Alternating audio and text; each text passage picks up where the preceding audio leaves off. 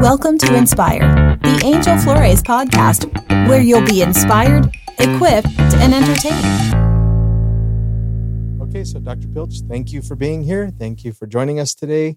Uh, let's go ahead and start off with your story. So, where you're born, um, that, where you grew up, that kind of stuff.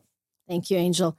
Um, I was born in Wheatland, Wyoming, a small town in southeast Wyoming. Uh, I was born as a twin. I have a fraternal twin sister, and I have an older sister who is six years older. And we lived on we lived on a hog ranch, hog farm, um, in the country for the first half of my growing up years. My grandparents and my dad and mom owned a small piece of property there, and uh, so we we lived there because um, it, my parents could afford to live there. There was a small, tiny nasty little farmhouse Okay. that that was on this? the property. So my my dad and my grandfather um, ran the pigs and and I, I think some farming. I remember Hmm. some farming, but my dad also worked for the highway department. So he worked in town. My dad usually worked two or three jobs at a time, is what I Hmm. remember growing up. So I get a lot of my drive, I think, and my hard work ethic from my father. Okay. Um, so I grew up in Wheatland, Wyoming and it's just you and your sister then. my twin sister and me, and then my older sister. So there were three of us girls. Um, uh, nobody had really, you know, gone to college in my family. Uh-huh. My my mom dropped out of high school. My older sister dropped out of high school, and so um, I was the first in my family to go to college, Huh. which was quite an accomplishment So- at so, the time. Yeah, that that's an Yeah. accomplishment today, yeah, it is. being first gen. So so thinking back to that, what was it?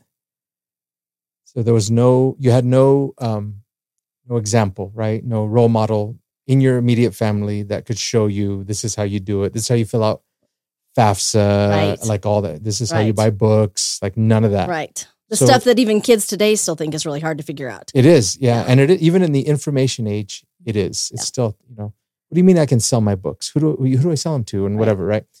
Um, so then what looking back, what do you think it was? Was there a teacher that really took an interest in you? What do you think it was that Absolutely, it made you say, I could do it, this? It absolutely was teachers and, and just the whole high school environment. Mm. Um, I was very active. In, I mean, in in everything in high school that I could be. okay. Um, and and part of that was kind of an escape from home. Okay. Honestly, things Mhm. weren't great at home. My parents divorced uh, when uh, my twin and I were, I think, thirteen or fourteen, Oh, and so school became a refuge for me mm, and a place to you know to get away to and and to be involved and and to feel safe. right. And so um, I had teachers and a cheerleading sponsor and a high school principal who really cared about me Mm, and I think saw things in me that I didn't even see in myself and uh, pushed me in that direction so that wow. I would I would consider going to college. I was in uh, So you went to this was Wheatland High School. in Still. Wheatland High School. Wheatland Home of High the School. fighting Bulldogs. Bulldogs. Home All of the right. Go Bulldogs. Wheatland. Wheatland High School. You know, and uh, when we started as ninth graders, I think there were 133 of us or so, and only 96 kids graduated.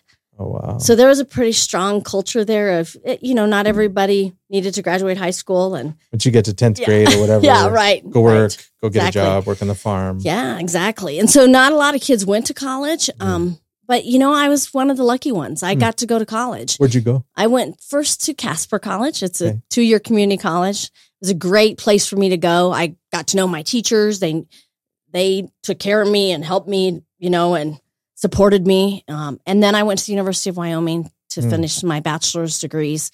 Um, and then later on, I was in Missouri when I did my graduate work Okay. So you got your bachelor's in at the University of Wyoming. in what? Oh, I have a bachelor's in um, English and theater and a bachelor's in theater arts.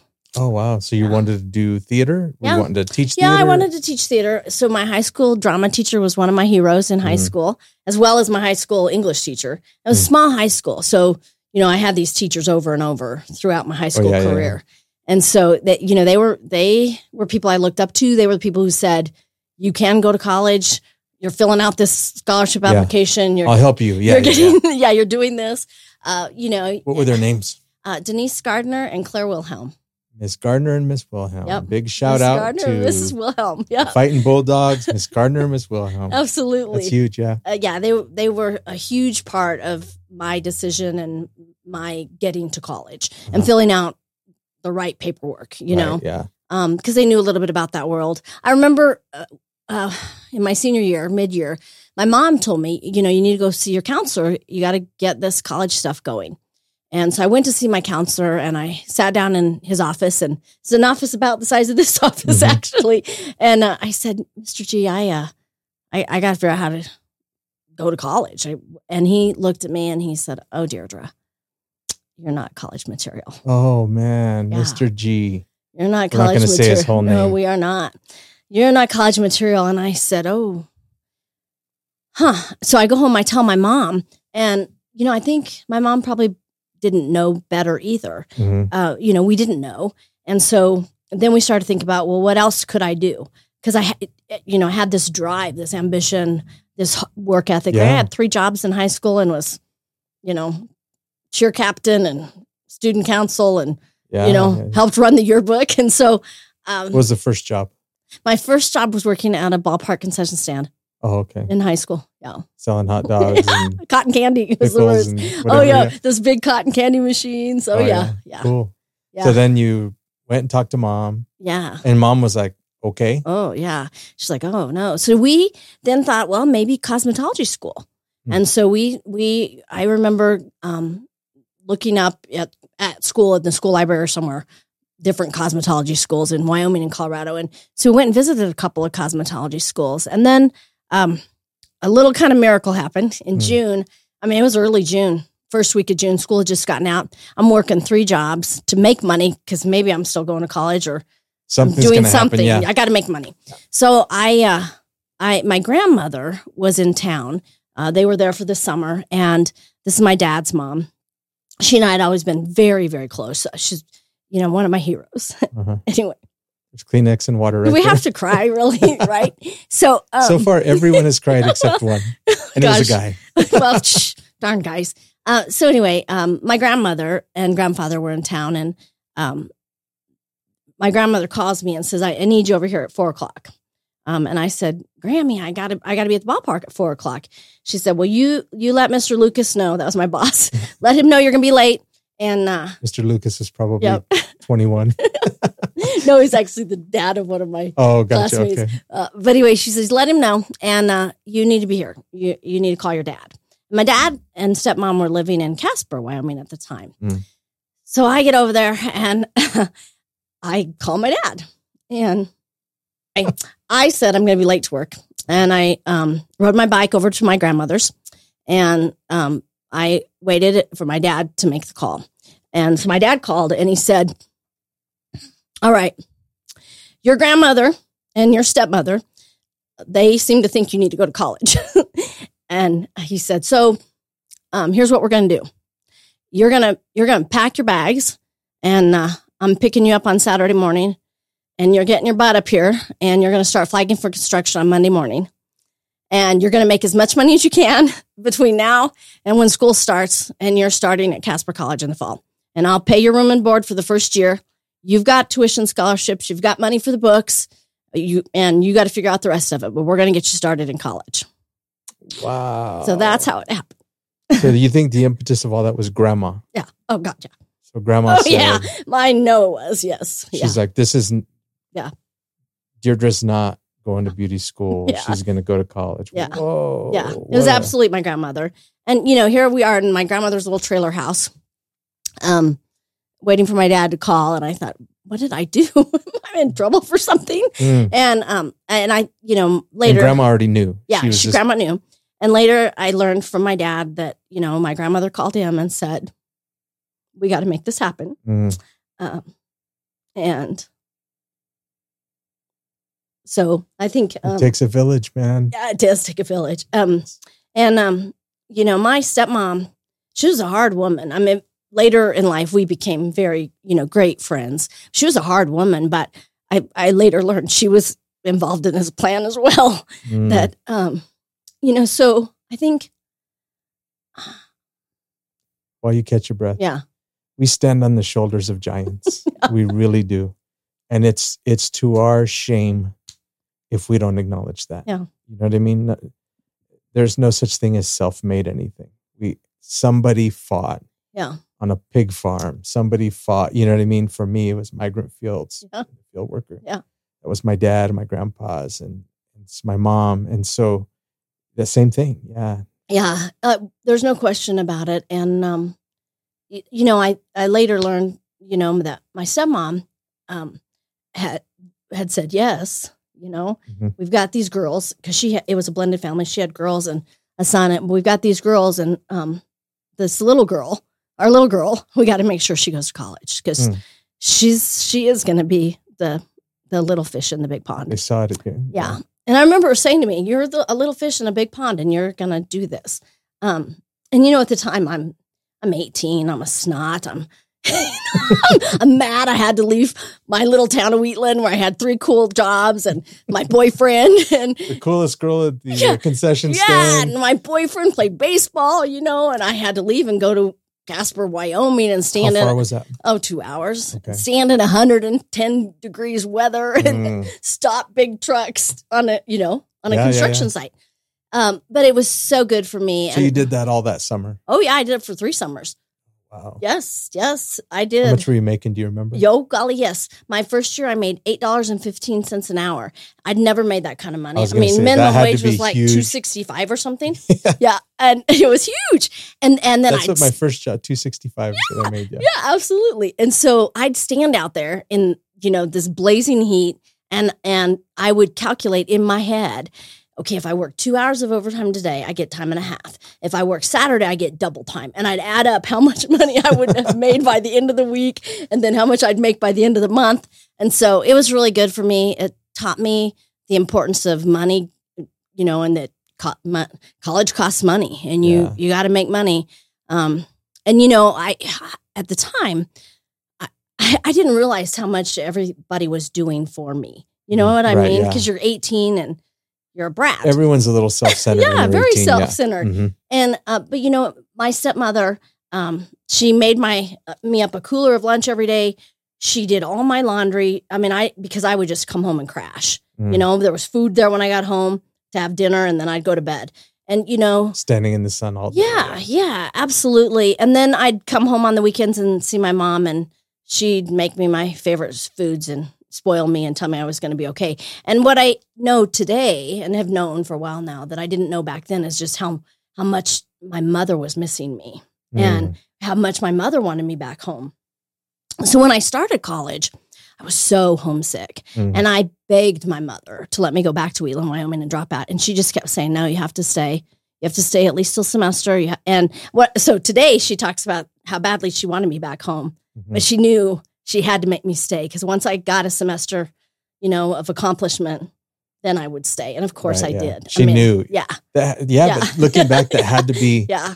because So- I'm sure every bit of her wanted to say, "Yeah, just come home." Oh, absolutely. And that's what she would say to me, you Yeah. know, is oh, I'm, you have every much as you want to come home, you have no idea how much I missed having you here. And Mm. so, um, so I, but I finished that first semester and, you let, know, let me just say something about your mom real quick. So, we were at the um, Boy Scouts of America yeah, annual Citizen of the Year, I think their award is, yeah, and you were being honored by them.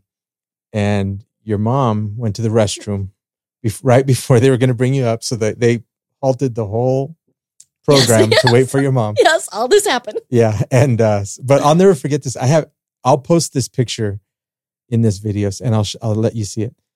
There's this. So when you went up to receive your award, you're standing on stage receiving your award. I took a picture of your mom, Oh, and your mom is standing. She's the only person in the room standing, and she has her camera out taking pictures. There's professional photographers and all that there, but your mom is standing there with her phone taking pictures. Yeah. I was like, that is a beautiful picture that is it's beautiful. the, a mom, the love of a mom. You know, she obviously still proud of her daughter. Yeah, absolutely. Get that picture on her phone. Yeah, I've had. I mean, and not the fortunate thing. I mean, it's terrible when you're young and your parents divorce. But Mm. you know, the fortunate thing that came out of that was we ended up with four parents and uh, who loved us and supported us in the way in the ways they knew how to. Right. And um, and it's certainly been those adults and and my grandparents that just Yes. they got me to where I am today. There's no question about it. And when I first got to Casper College, honestly, I I had not worked very hard in high school. Mm. Yeah, I I had a lot more, you know, fun with all the activities in high school. Right. Yeah. Um, and the the you know, I work- loved being in school for the social part of it, but um, I didn't work that hard, so I really didn't have very many study skills. Hmm. There was no Avid program. Right. Yeah. Had had there been, I would have been a perfect Avid kid. hmm So I wasn't sure I could do it. So for those of you that, that don't know, AVID is we explain what AVID Yeah, it stands for um, Advancement by Individual Determination, and it is a program that i- i- really targeted for first generation college students. So for kids whose families um, have not typically gone to college, but they have the ability to go to college and be successful. Um, So those kids are identified in sixth grade. Yep. We start, at- we actually now have Avid in our elementary schools, but we don't actually make you part of the Avid class or the Avid club until sixth grade. Okay. Yeah. Yeah. It's, I, So you would have been perfect for that Oh, because first gen. Yeah. yeah. yeah. And, you know, in a lot of ways, I, I think about the secretary in the main office who was also the cheerleading sponsor and the principal of the school in a lot of way. And then my two teachers, they did a lot of things to support me and care about me that the Avid program does for students. I mean, Mm, you know, my high school drama teacher took me to the University of Wyoming to see a play mm. while I was in high school. Yeah. So it got me onto the University of Wyoming campus, into the theater at the University of Wyoming. So you could just see it. Yeah, and right. yes. And that's the kind of thing we do with Avid. hmm What would you say? I want to talk about um, a little more of your story, your career, how you met your husband. What would you say to Mr. G? Um, well, I did. um, so I what went- did you say? I went back and just said, I want you to know what I'm doing now. I'm a, Mhm. I have a doctorate degree. I'm a high school principal. Mm, of a high school with 2,500 kids. And I said, just want you to know. And, I, and, um, you know, I didn't remind him what he said to me. mm. That would be cruel, yeah. you know. But what I did say to him was, I said, I bet you never expected I would do something like this. And he said, no, I never imagined you would do this. And I said, I know. So just, just, just imagine, you know, I said, I get to work with high school counselors now. I hire them. And so, uh, you know, just imagine the student who's in your, your office or coming up to you in the hallway, um, that they, what they really might be capable of and how Mm. much they might really be able to do. We just don't know. Yeah. We just do not know. Have you shared that story with counselors that you hire? And Oh yeah, I've shared. I well, I don't know if I've shared it with counselors I've hired. I did share it with counselors who worked on my counseling team when I was a high school principal. I absolutely have, and and not in a mean way, but in a way to say, you know, some there's something about the way kids are that causes us to put limits on what we believe they can do. And hmm, you know, I I was a C student. I you know, if I could skip typing and, and go hang out in the main office and talk to the, the head secretary and the principal, I did, and they didn't know I was skipping typing. I mean, I did. just a fun kid to be around, so they didn't care. Yeah. yeah, right. And so, um, I, you know, I think I can. I wouldn't have thought I was college material. I, I didn't. And when I got to Casper College, I worked my tail off because I wasn't sure I could do it. Hmm. And then when I got all those A's that first semester, and then in Casper, uh, because it's a community college in Wyoming, and the, you know, th- there's a lot of money in that system. Here came the scholarships. Hmm. So, you know, right away I had this reward of scholarship money for good grades. And so I was very incentivized. yes, to between work that, hard. the money you've Yeah. been saving, Yeah, Very that's incentivized. what got the ball rolling. Yeah. Yeah. That's important. And in in hindsight, when you look back on it, what if that scholarship money wouldn't have been there? You know what I mean? I'm, I'm sure you would have figured know, out a way because of who you are. But there's a lot of students that are probably on the bubble. Oh, yeah. Um, Yeah, you were on the bubble. Like, One little thing knocks you off, and that's it. oh, no question about it. And um, I think where I was so fortunate, Angel, is that I had so many people who were rooting for me. Mm, My college teachers, my high school teachers, my mom, my dad, my stepmom, my stepdad, my grandma, Hmm. and and this deep, intense commitment that I couldn't let my grandmother down. mm. You know, like she Yeah. was counting on me to be the Mm. first one, so I had to do it. What was her name? Yeah. Zelma.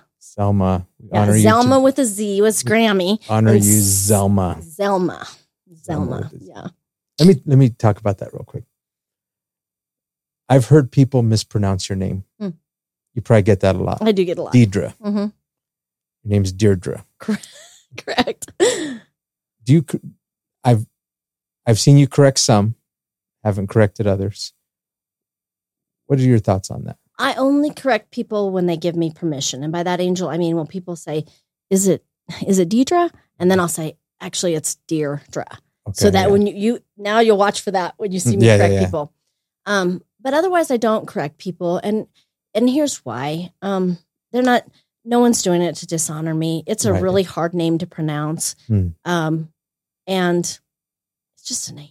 I mean it's you know right, yeah, yeah, yeah, yeah. so I, I I I appreciate when people ask when they're not sure, and then that allows me to let them know Yeah. how to say it and to help them with it. If they don't get it, Yeah, it's whatever. yeah. Yeah. Really, it's it really is not a big deal to me. Mhm. It's a, it's a bigger deal to other people around me Mhm. than it, who know how to say my name than it is to Probably me. your assistant, and yeah, Yeah. they're probably Yeah. like, "Ugh." yeah. yeah. interesting, cool. So then, uh, how'd you meet your husband? Oh, Jeff. well, uh, my sisters introduced us.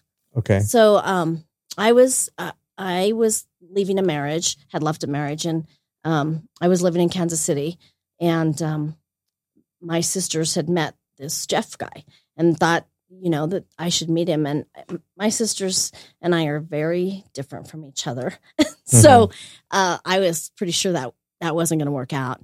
And but they were like, no, really, you should give this a shot. And so um, he was friends with uh, one of my my older sister's husband, and Okay. so um, we met. so in a- you knew he wasn't a serial killer, right, right. I, well, I yeah. figured he probably wasn't, since he he was friends with them. Um, so um, you know, I met him, and I I met him a long time before we ever really dated. I actually met Jeff the first time at the University of Wyoming.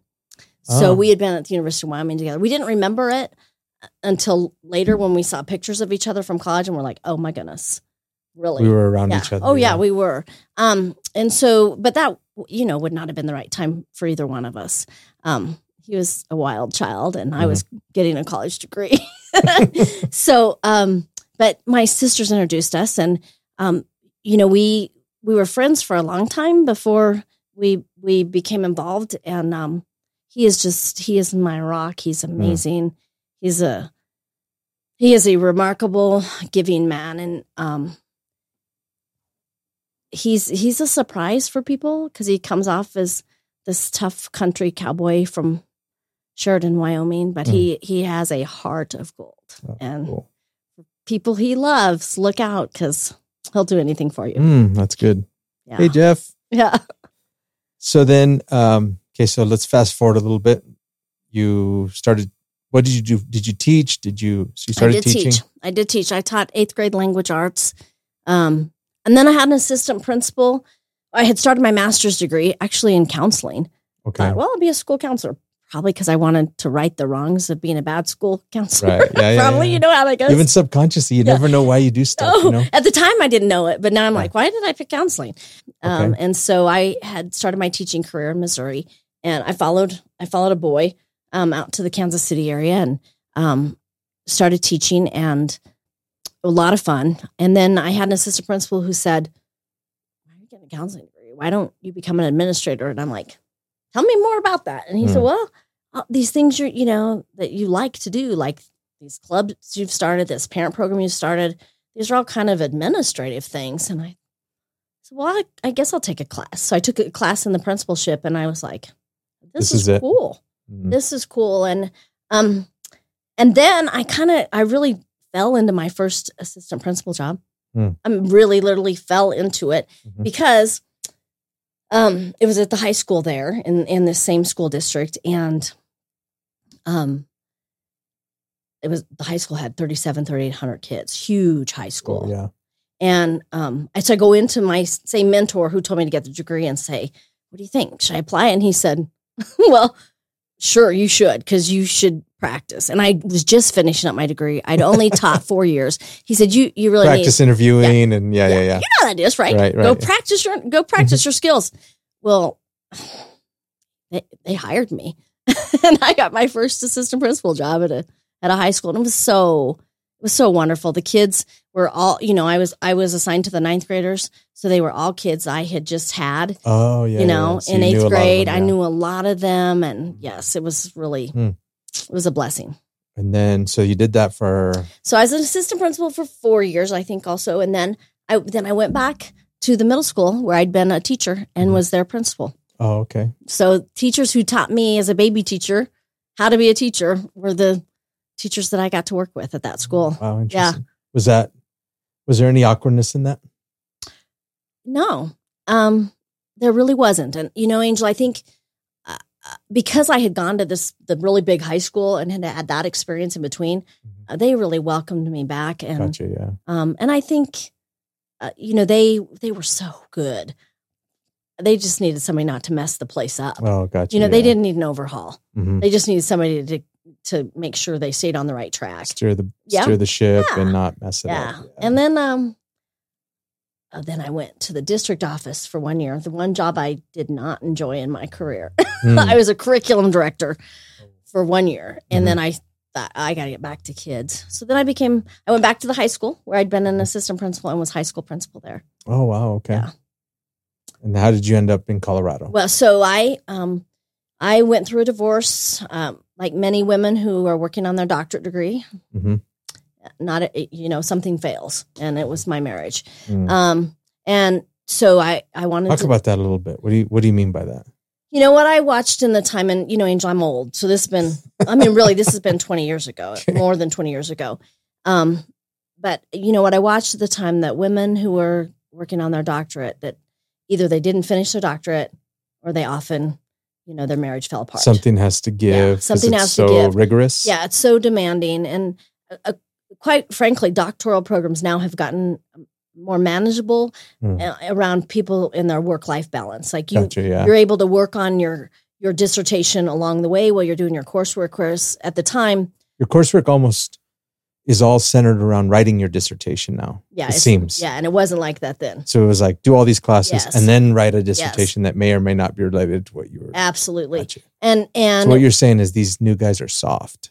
Yeah, these new guys are soft. Like, that degree isn't really a degree. No, I'm not. I'm saying that people have realized you don't have to kill people Right. off to have them earn a degree. One of my professors at UNC told me that I was considering doing a doctorate, and he said I got my doc my PhD at um, Clearwater in Clearwater Beach, Florida. I don't remember the name of the school Mhm. near Clearwater Beach. He said I knew how to get to Walmart and my lab, and in four years I never visited the beach. Was that intensive, and I thought I think I could do that while I'm pastoring a church. No. But Well, so I was a high school principal, huge high Mm. school, trying to finish the doctorate. And I was at the University of Kansas. And so KU, you know, they made no bones about that half of you in this cadre of 22 are It's not going to finish. I mean, they were clear about that. And, uh, you know, so it, part of it was just like survival of the fittest. I mean, wow. you know, just who can be tenacious enough to see this through to the Mhm. end. So, you know, you do the coursework, then you do, you know, very intense comprehensive exams right, and and which are brutal. yeah, and then you get to propose. And So comprehensive So- exams, if those of you that don't know, it's it's like a test on everything you've studied in your graduate work. And these are high level classes, very intense, very Yeah. difficult. And at the end of it all, they give you this massive exam that's over classes that you haven't taken three or four three years. years, yes. Yeah. Right. You, like the school finance piece of the exam, you may have not had a finance class for, you know, two or three years. Um, and each exam is typically three to four hours long. Mhm.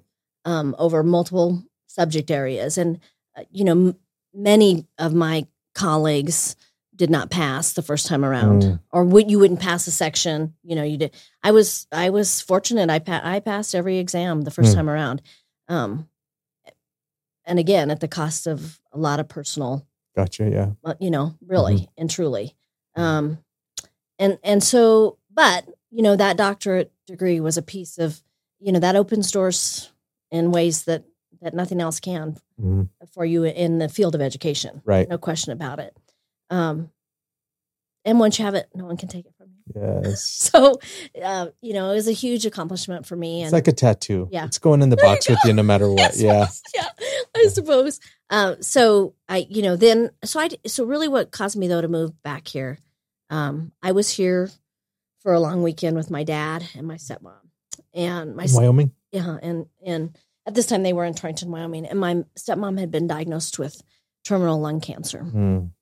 that weekend, that week Oh, that I was here, and um, all of us girls my stepsisters and my sisters and I, we kind of said, all right, who's staying for the week? And um, I was the one who stayed and went with my dad and stepmom to start the chemo and all the you know stuff, all the yeah. stuff. And um, you know, I remember sitting in my dad's basement and we we did have internet then, barely, but we had it. Thinking, you know, Jane is gonna die, and next it's gonna be my mom, my dad, my stepdad, and I've lived half of my professional career in, you know, three states away. Yeah. Um, and so it really was just one of those moments where I, you know, I prayed about it and I, I got on the internet and I saw that um, there was a, a job open at Centaurus High School in the Boulder Valley School District. I looked in Colorado. I really didn't want to come back to Wyoming. I Mhm. just wanted to get closer and, um, couple hours at least. yeah, yeah, yeah. And so yeah, I the next day I called the principal up at Centaurus and said, "Hey, you're leaving. Can you tell me about your school?" And she did. And um, I said, "Can I stop by when I get uh, later this week when I hop on the plane? Can I stop by?" And she said, "Sure." And she was leaving to go home to be with a sick mother Oh wow. Yeah, So she could sympathize. back to Atlanta, I think. And um, she felt like the school was really a mess um, and had not been a joyful. She had only been there the one year and had not been a joyful place for her. But you know that I I could see a lot of potential there, and Mhm. um, and I wanted to get home. I wanted to come home, and and so the next day I'm sitting in my office in Missouri, and the phone rings, and it's the deputy superintendent from Boulder Valley Hmm. saying, "I understand you were here." and visited one of my schools yesterday. And I said, I did. And he said, Well, well tell me about your work. And so we had a little phone interview. And then um, he told me that that job had been open twice before that spring and they hadn't filled it. Hmm. And so that's why it was open. So it was kind of late. It was May ish, June ish. And it was kind of late to be looking for a principal. But um, so it was meant to be. You know, it was all set up like it was supposed to be. Mm. Yeah, yeah. God Yeah. had a plan for sure. yeah yeah. absolutely. So then you ended up there. Mhm. By the way, that you know, in education, wanting to move up in education, that is a power move right there. When you just call the principal and you say, "I'm on my way. Let me come check it out. I'm gonna interview you while you interview me." So I love that. It took that takes guts. Yeah. I mean, you know, they could have said you're crazy or Yeah. send your resume in or yeah. that was too bold or whatever. But What did I have to lose? Right. it's true. Yeah. I mean, yeah, it was it was courageous, and I, you know, honestly, I don't know what caused me to do it. I hadn't really even looked for a job that before. I didn't know, think about I- it a lot. You just did it. Yeah. yeah. So you know, I eh, that's where I was supposed to be, and it's really where I learned the work of turnaround, which has been the work I've gotten to do here in Greeley. And So you started turning that school yeah, around. yeah. We we had um, such an amazing staff and so much opportunity there to really make a change in for that community, for the Lafayette community, and and for that high school, and um, and that's where I learned, you know, how you do that really big work. Okay, really good. That's- Turning I'm- the school around. let's talk about that. So you you see what is, and right now you're the only one that sees what could be. That's leadership, mm-hmm. right? It's- so talk about what do you do? You get there, you've got to get buy-in, you've got to win people over. There's a lot that has to happen.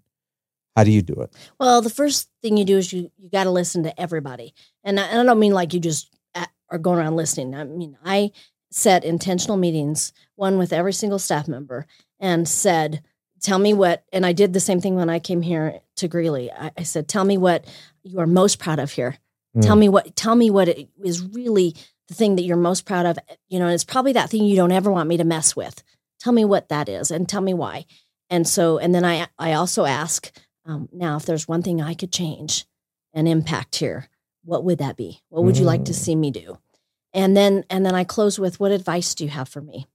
And so um, I did that at, when I got to Centaurus, and I learned a lot. I mean, you learn right away, like what's what's really important to people. How did you come? Those uh, I don't want to glaze over this, man. Yeah. This is so good.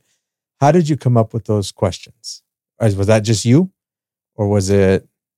Um, uh, yeah, I don't think anyone taught me that, Angel. Frankly, I think, um, well, what I know, so what I learned, I didn't, I wasn't always a good listener. Mm. Uh, you know, I'm, I like to talk, I like to solve problems, and I think quickly, and so I Mhm. can come up with a solution really quickly. So I've had to learn self management Mm, to allow solutions to come from other places than from me. mm, And and I, you know, part of that was running a huge high school. You can't control everything. right. Yeah. You can't solve everything. You'll kill yourself. So you got to have a strong team around you, a team of teachers, a team of administrators, a team of counselors who are helping you to solve problems. And so that's where I first learned, you know, you got to build a team to be able to solve really complex problems. Hmm. And you know, Centaurus going in there, it it looked so doable. I mean, there were only 920 students. I had come out of a school with 25, 28, I don't know, 100 kids, and a lot, you know, Mhm. big school. So how how big was the staff at Centaurus? Um, I had about 64 total of teachers, support staff, everybody. And, you know, in Missouri, I had nearly 200. Mm. So, It's um, hard to even know 200 names. right. I mean, it's a small city. Yeah. It's a town Yeah. at that point. hmm Um, and so, you know, so I learned distributive leadership and delegation and working with a team very early on. You have to. Yeah. Yeah, very 200. early on. And I learned that. Now I learned that from other leaders, uh, you know, Mhm. um, other experts in the field. And and you know, one of my favorite leaders was this guy named Al Burr. He was a former principal and superintendent. And I remember being in a class, and he said, uh, "Everything that's right within an organization is because of relationships, and everything that's wrong in an organization is because of relationships." Mm. and I I was in this this conference or class with him um, when I was just an assistant principal, you know, decades ago, and I- that has that has been my tagline.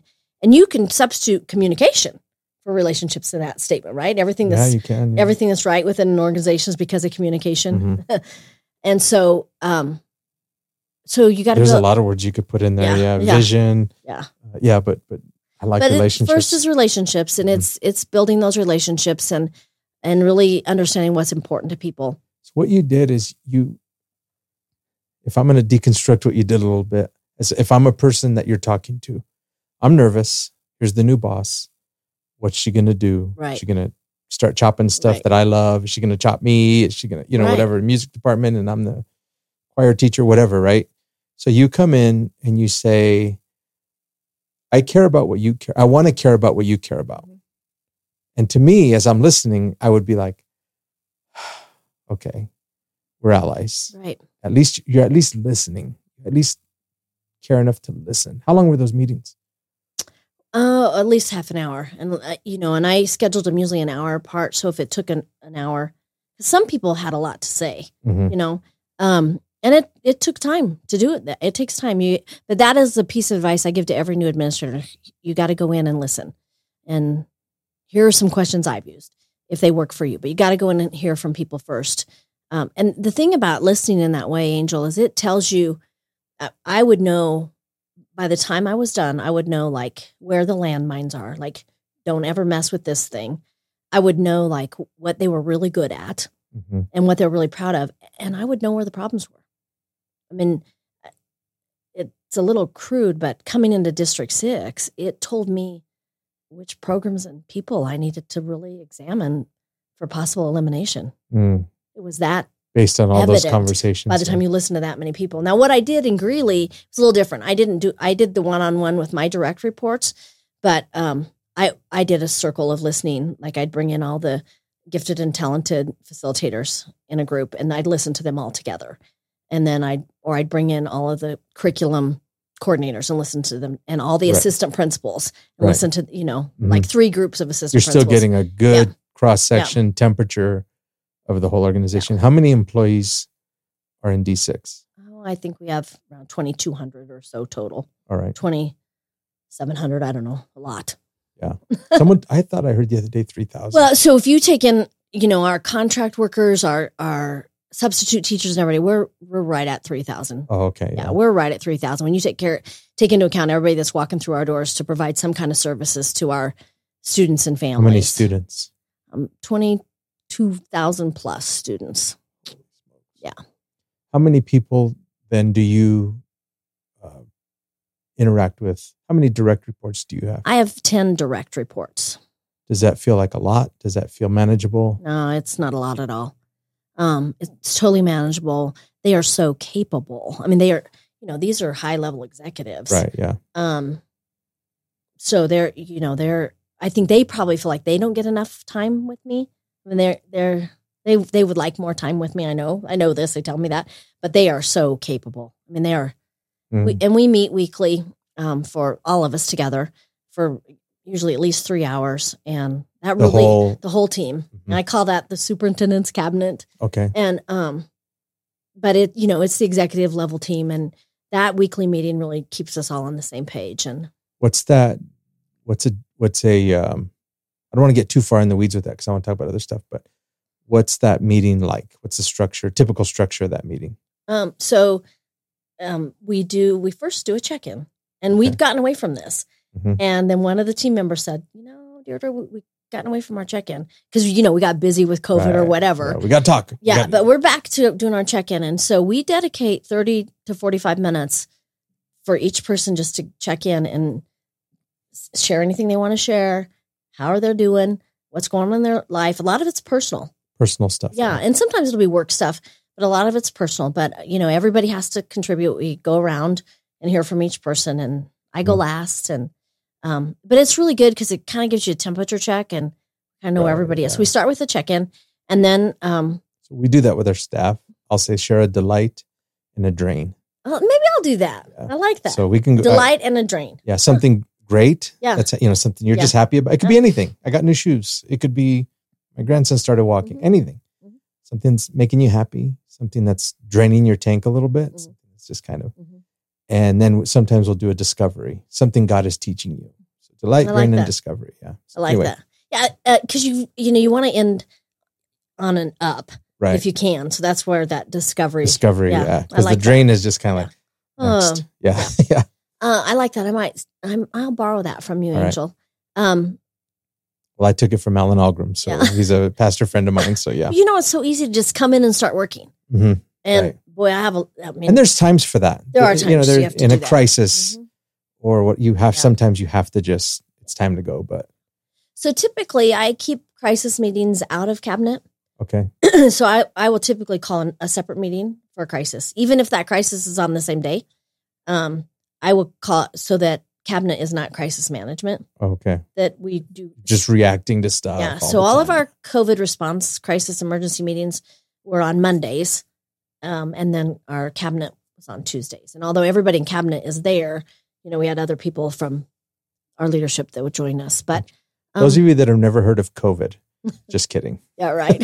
Remember that thing that we had for a while? Yeah. uh, we uh, like so we do a check in, and then we um, the agenda. There's some standing items on the agenda, like prep, preparing for the school board meeting that's Mm. coming up, preparing for our weekly memo that goes to board to the board members, um, and then our innovation 2030 is a standing item. Budget and staffing needs is a standing item. Certain times of the year when If you're working on that, necessary, yeah. But then then anyone can put anything on the agenda.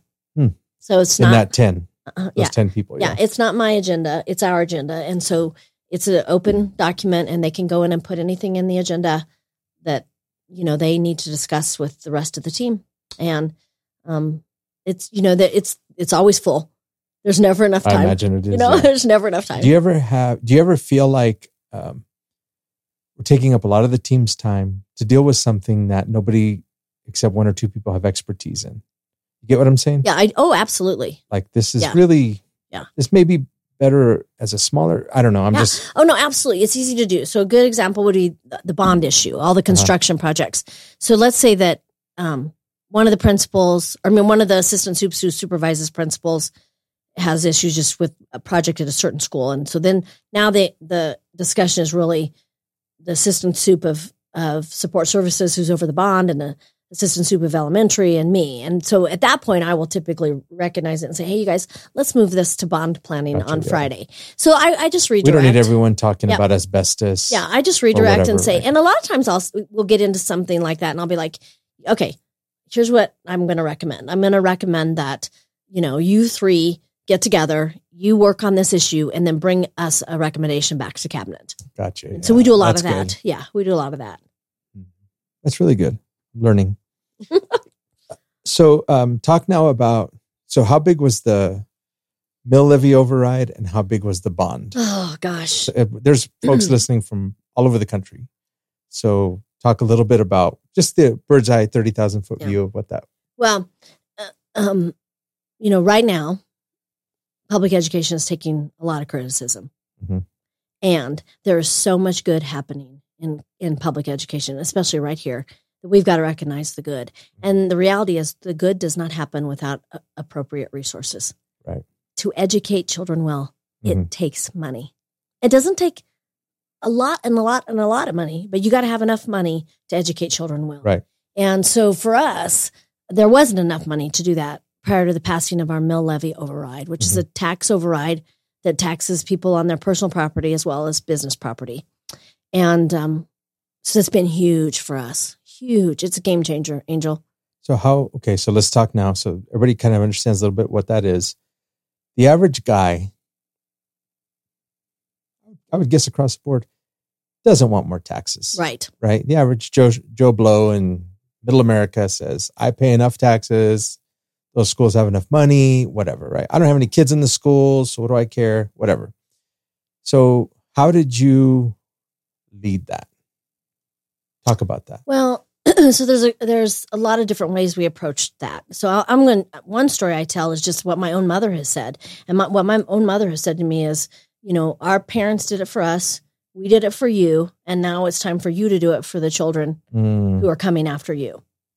I mean that my own mother, you know, yeah. we all this is how you run public education um, but i think for our you know in our community what we had to do was help educate the community first on how funding works in colorado and the fact that schools are not appropriately funded and Right. that without a mill levy override or a bond issue you're not going to be able to do the work you have to do in a school system it is that simple Mhm. and then demonstrating you know how that plays out across many districts in the whole state of colorado so that families and people who don't have families in school can see that Mm, uh, and and then begin to understand that this is how much money we're asking for. Here's exactly how we're going to spend it, and we're going to put a sunset on it. So if we don't do what we promised, you don't have to renew this at the end of the seven years. whose idea was that? Is that is that a common? no, it's not common. Only in Weld County. it's a common. No, it's not common. Probably shouldn't leave that in there that I said that. No, it is not common. We love Weld County, Yeah. by the way. I It's a love, great love, place love to live. it. Yes. And and I, you know, I learned quickly about that. Uh-huh. Um, we didn't put a sunset on the first one, and I had a citizens advisory committee, and nobody said put a sunset. So then, when it failed, and someone said to me, "You got to have a sunset," I'm like, "What's a sunset? Mm. What does that mean?" Yeah. I did not know. I, you know, you, I didn't know about that. they just don't occur except for around here. And really, what a sunset is is that um, it it that taxation ends at a, in a certain period of time, usually five years, seven years, ten years, fifteen years, and then you go back. You, you want to renew it, you got to go back to the voters for that approval to do that. Um, so we put a sunset on it. So seven years, and then it's got to be voted on again. Yep. Or oh, okay. Yep, you got to vote on it again to continue it. Mm. So you know, I actually I I thought it was crazy when I first heard about it because these are operational dollars and you got to keep the system going. But you know, Angel, I operate with significant um, commitment that we're going to do what we promised our voters were going to do, Mhm. and a belief that uh, you know our voters are going to see this as a better place because of what we've done, Mm. and it's better for the community, it's better for the kids, um, and and they're going to come around and renew it again. So then now let's talk about the bond, bond measure. Yeah. So again, that's another gigantic elephant to try and take on. It was 400 million. Almost 395. Yep. Okay, Just under 400. I mean, basically Yeah, four hundred 400, million yeah. dollars. That's a ton of money, right? Right. But when you're talking about building schools and and all the stuff that needed to be done, it was less than half of what. right. There was We a need it. billion in needs identified by outside vendor, you know, architects and engineers identified a billion in needs. Mhm. And so, uh, but we also had to put a package out there that our community could support. Right. Right. So, So when you're when you're sitting around with your advisors and your team and saying, "Okay, guys, how do we do this?" Describe a little bit of the big rocks that maybe people who are listening, who are leading other stuff, not necessarily schools. Uh, there's some folks I'm sure on here that are nonprofit, business guys, and they're like, "We have to, we have to lead a huge initiative. We need to build a new building at our church, or we need to, whatever. We need, we're going to expand into another market." status quo is so easy. You know, it's so familiar. It's so it feels safe. yeah. But you knew we couldn't stay here. So then how did you how do you just kind of walk through that? Well, so I put together a citizens advisory committee first Okay. of all. So I had community leaders helping us to figure this out. Um, and then, um, so once we knew the needs, uh, that citizens advisory committee had had developed a mission statement or belief statement, and then part of that belief statement was that um, was safety and security, and um, Which we Yes. saw yeah safety and security addressing this week, capacity addressing capacity getting you know getting kids out of portables. Mhm. i think portables are not not ideal learning spaces for Right. kids for a lot of reasons. Um see and that maybe not it's it's like a double wide mobile home uh, that's outside of the school has its own entrance and exit very difficult to secure very difficult to heat and cool just not a great yeah. Air quality is not great. Usually i mean they, they're always kind of looked at as a temporary they're called temporary buildings but they're but how long how old are the oldest so we have some that are 50 years old so i mean so that's in that's- district 6 they became permanent facilities which is Yeah. i mean temporary if you're a redwood Yeah. but Yeah. like No. And, you know, the idea is you'd bring portables on for, like we did at McAuliffe for two to four years while you're getting ready to build an addition at McAuliffe. Mhm. That's the appropriate use of a, of a temporary portable classroom. Yeah. Um, but to have portables that are, you know, decades of classroom space is just really, was really a deficit here. And so a big part of, of what the, the community said was we want, want to get rid of portables for safety and health reasons. Um, and we want to address the capacity. We're so over capacity. overcrowded Yeah. And we want to address the, um, the deferred maintenance, the things that you haven't done for decades that need to be done roofs, parking lots, HVAC, boilers. Yeah. Big ticket items that, you know, you got to take care of your assets. right So every meeting, we put that uh, mission statement up in front of that team. And even today, when we give a bond update, we put that mission statement up so Mhm. people remember what we said we wanted to do. And then also a piece of that mission statement is, you know, 21st century learning spaces and, you know, stem preparing, labs yeah, and- preparing yeah, kids for their future, yes wh- which is, we don't know what that is that they're going to need. Yeah the um, jobs that Yeah, that kindergartners are going to have don't exist yet exactly. Yeah. Exactly. So you you so you identified the need. Then it becomes obvious if if this is what we need, we want secure buildings. For example, we saw what just uh, we're we're filming this a week after what happened in this awful tragedy in Uvalde, Texas. Yes. Uh, my understanding is he walked through a side door that was open. I don't know if that's true, but That's what I'm hearing as well. right. Yeah. So we don't want that in Greeley. So we want secure buildings. Well, once you identify that, it's almost it's impossible to say let's just yeah, it's forget it. You know, it's too much, it's too hard, whatever. Right. Some so that's the gal is that the galvanizing piece then identifying Yeah. Oh, absolutely. What are you, what are the biggest priorities? And then the other galvanizing piece, Angel, was was actually providing across the system. So some in West Greeley, some in center of Greeley, some in Evans. So we're spreading, you know, the the big the big construction around the community. That was Mhm. important also. You know, we still have three more buildings that need replaced. Uh, those old round. We have these round buildings, Yes. terrible roofs, terrible ventilation. No Mike Brady windows. from the Brady Bunch Yeah. designed them. yeah, He was a great architect. He did.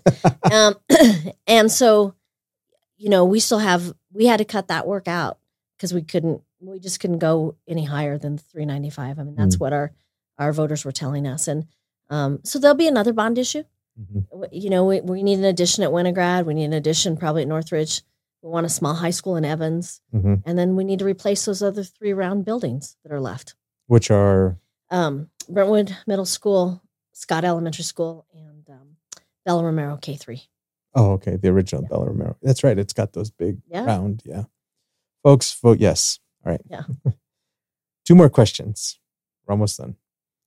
Um, are you successful? What does that What does that word mean?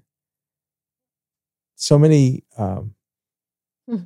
people will be listening to this who are Deirdre Pilch when she was 25. Maybe they're in the kindergarten classroom and they have some aspirations at some point to do what you've done or follow in your shoes or you know they have their own maybe they have their own path but they're but we all set out to do something so the question is are you successful what does that word mean Are you doing it? Have you done I it? am very successful. Awesome. I am very successful. I'll tell you how I know that. And it isn't the passing of a mill levy or a bond or my strategic plan. I figured out what I love Mm, and what I'm really good at. And I figured out how to turn that into my life's work. mm, And and then I continue to ask God every day to guide me in that work and mm. to help me to make the right decisions and to give me the words that I need as I lead. And um, that makes me very successful that I get to do that, that I get to to do something I love. My really, it's a mission for me to change the lives of kids, Mm. and I get to do that. And I, I figured out how to do that. You know, I did it as a classroom teacher, and then I realized, golly, if I become an assistant principal, I can impact more teachers. Mhm. And then I, at principal, golly, I can do a whole school. And then I realized if I'm a superintendent, I have uh, nearly 3,000 people who I can help help to get to the right work to change this community for kids. Twenty thousand kids. lives. Absolutely. And as you know, we, we live in a high poverty community. Mhm. And the way we change that is we educate our children well. Yes. So they are employed well. And that's that's what we got to do here. And it's I agree. One hundred. Our school, our church actually does college scholarships because one way, of, of course, as a church, we believe we're going to share the gospel. That changes the world. Another way we change the world and move people from generational poverty is education. absolutely That's it. That's it's still the doorway. Absolutely. It absolutely is. It, it is the doorway. And it, and you know, it's it's driven me probably more than I needed to be driven. you know, you know, I I watched um family members a- around me who lived in poverty and how they struggled and Mm. and I was I mean, I still have family members. It is just so hard. And um education is the key. I mean, Yes. once you break that cycle and you get people well educated, whether that's in a skilled trade or an academic I'm, trade. I glad, I'm glad Yeah. you said that. I wanted to talk about that real Yeah. quick. At Greeley West, I went on one of the tours. Mhm. There's so much happening in the trades there. Absolutely. I'm not everybody.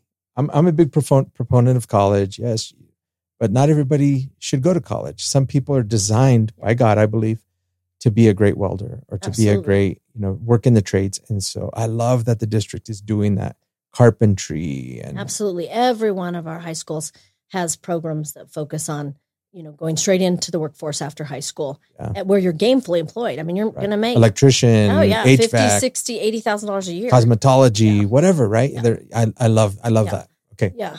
Last question. Um, where have you seen God in all of this? oh golly. Um, well, I see God everywhere in this work. Um, um, I, I, you know, I would have never imagined I'd be in Greeley, Colorado, being the superintendent of schools. Um, but my second year as an assistant superintendent in my former district, I was approached by the superintendent here in Greeley to come as her deputy Oh, okay. and I was going to come. She had just been appointed, and um, I was so close to coming. And I went back to my district, and my superintendent said to me, he said two things that caused me to stay. He said, one, he first said to me, I we can't do this work. We have to do it with the high schools here without you. Hmm. I need you. So I, you know, I need you. Like, and really, it was God saying, "You need to be here." It's not time You- yet. Yeah, it's not time. yet. You got to do this work. Um, and then he said to me, my superintendent said to me, "Why do you want to go to Greeley?" And I said, "I want to be the superintendent there one day. Uh, it's a giant Centaurus. I want to do that work um, in in a community like that." And he said, "Would you? You do not need to go now to be the superintendent of schools there. You can go right from the seat you are in when the time is right." And um, and he the superintendent was right and you know and i i paid attention to what what he was saying i paid attention to what god was saying and i stayed there and did the work i needed to do Hmm. and then greeley opened up and that superintendent had moved on to california Oh, wow. so i texted him i said guess who's going to greeley as the superintendent That's funny, huh? Because in a yeah yeah, in a moment like that, he that might have who knows what he was thinking in that moment, Yeah. right? But it's sometimes you you say a sentence to someone Yeah. and it changes their path and they don't realize i don't realize god is speaking through me they don't realize god's Right. speaking through them but god was obviously telling you it's not time yet but that is the place Yeah. Yeah, and so then I just kept watching it. Um, my husband Jeff and I lived up north up here. I kept watching Greeley. We'd come over and have dinner in Greeley, and I'd talk to check it out oh yeah, I'd talk to the people I knew in Greeley that were you know educators in Greeley. How's it going? Mm, Is it time for me to come yet? I mean, Mm. really and truly, it was kind of this Ranelle who left. I Mhm. mean, I would say, is it time for me to come yet? I mean, you Mm. know, it, uh, and so I just, I just knew this would be the place one day, and um, so you know, there is that, but then there's just um. Uh, there, there were times during you know the last two and a half years when it's been really hard in public education and I've watched um, superintendents leave. They've chosen to leave. They've been asked to leave, and um, it has been in colorado a brutal time and it has been a brutal time. mass resignation Yeah. stuff Yeah, and and I honestly, Angel, I went to a pretty dark place for a few months, Hmm. and then and then again, God said, "Stop it."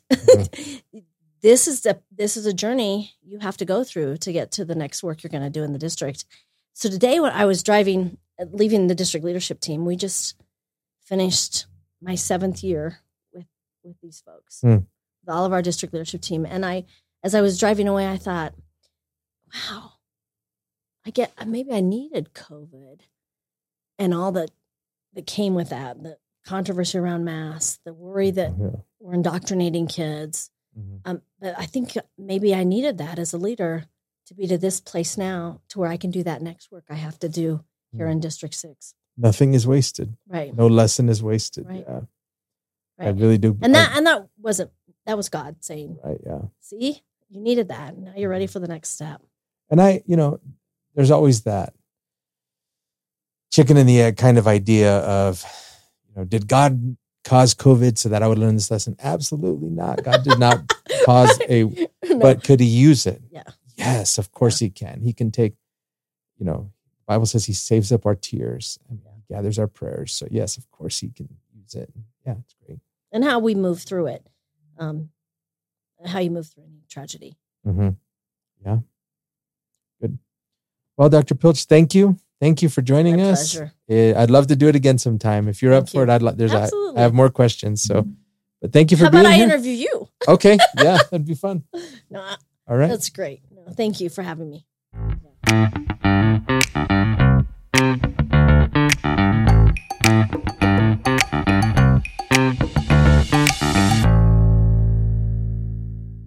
Thank you for joining us today. Make sure to subscribe so you don't miss a single episode.